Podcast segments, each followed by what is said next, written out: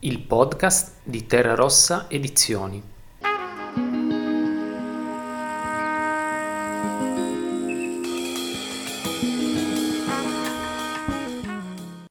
Tra le pagine di Ragazza senza prefazione di Luca Tosi.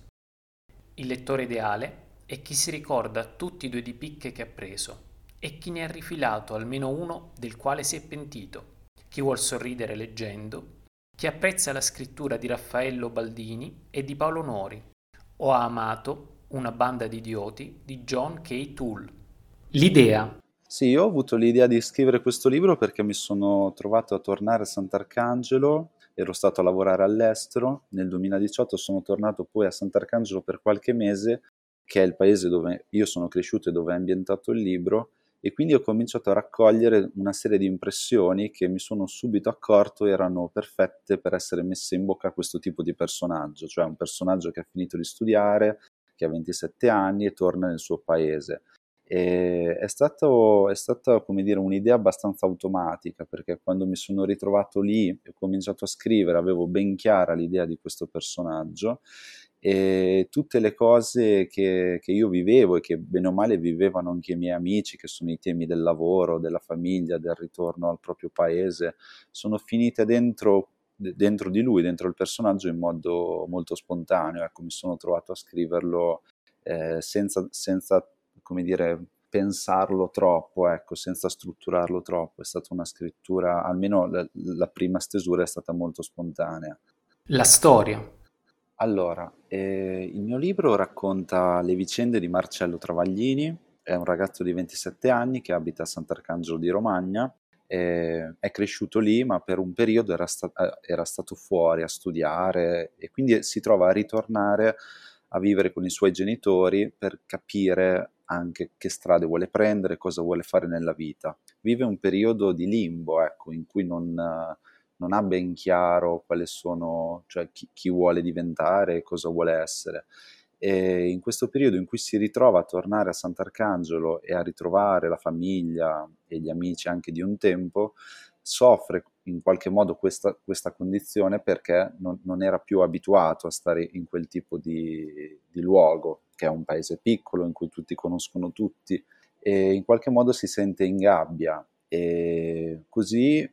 eh, comincia a passare le giornate fuori di casa per sfuggire insomma, a questo clima che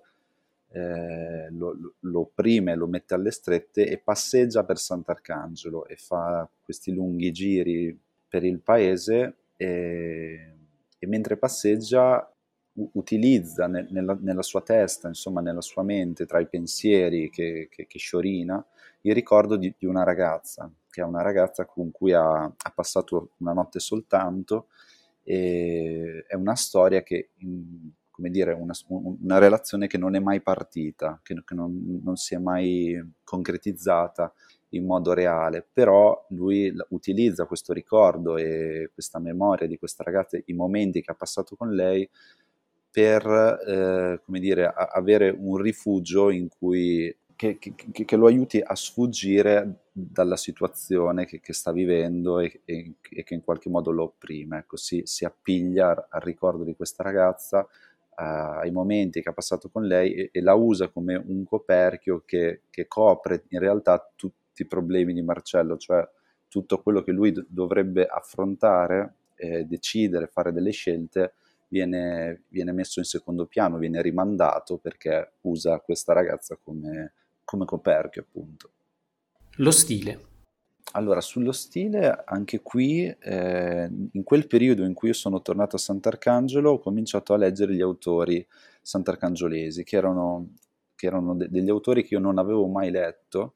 eh, perché appunto ero cioè sono cresciuto a Sant'Arcangelo, quindi è un tipo, erano come dire, un, un tipo di, di, letteratura che ho sempre considerato di secondo piano, magari ho, ho, letto tanto gli americani, i russi, invece in quel periodo lì ho preso in mano questi libri di autori come Raffaello Baldini, Pedretti, eh, Guerra, Tonino Guerra, e ho cominciato a leggerli. Ed erano autori che scrivevano in dialetto e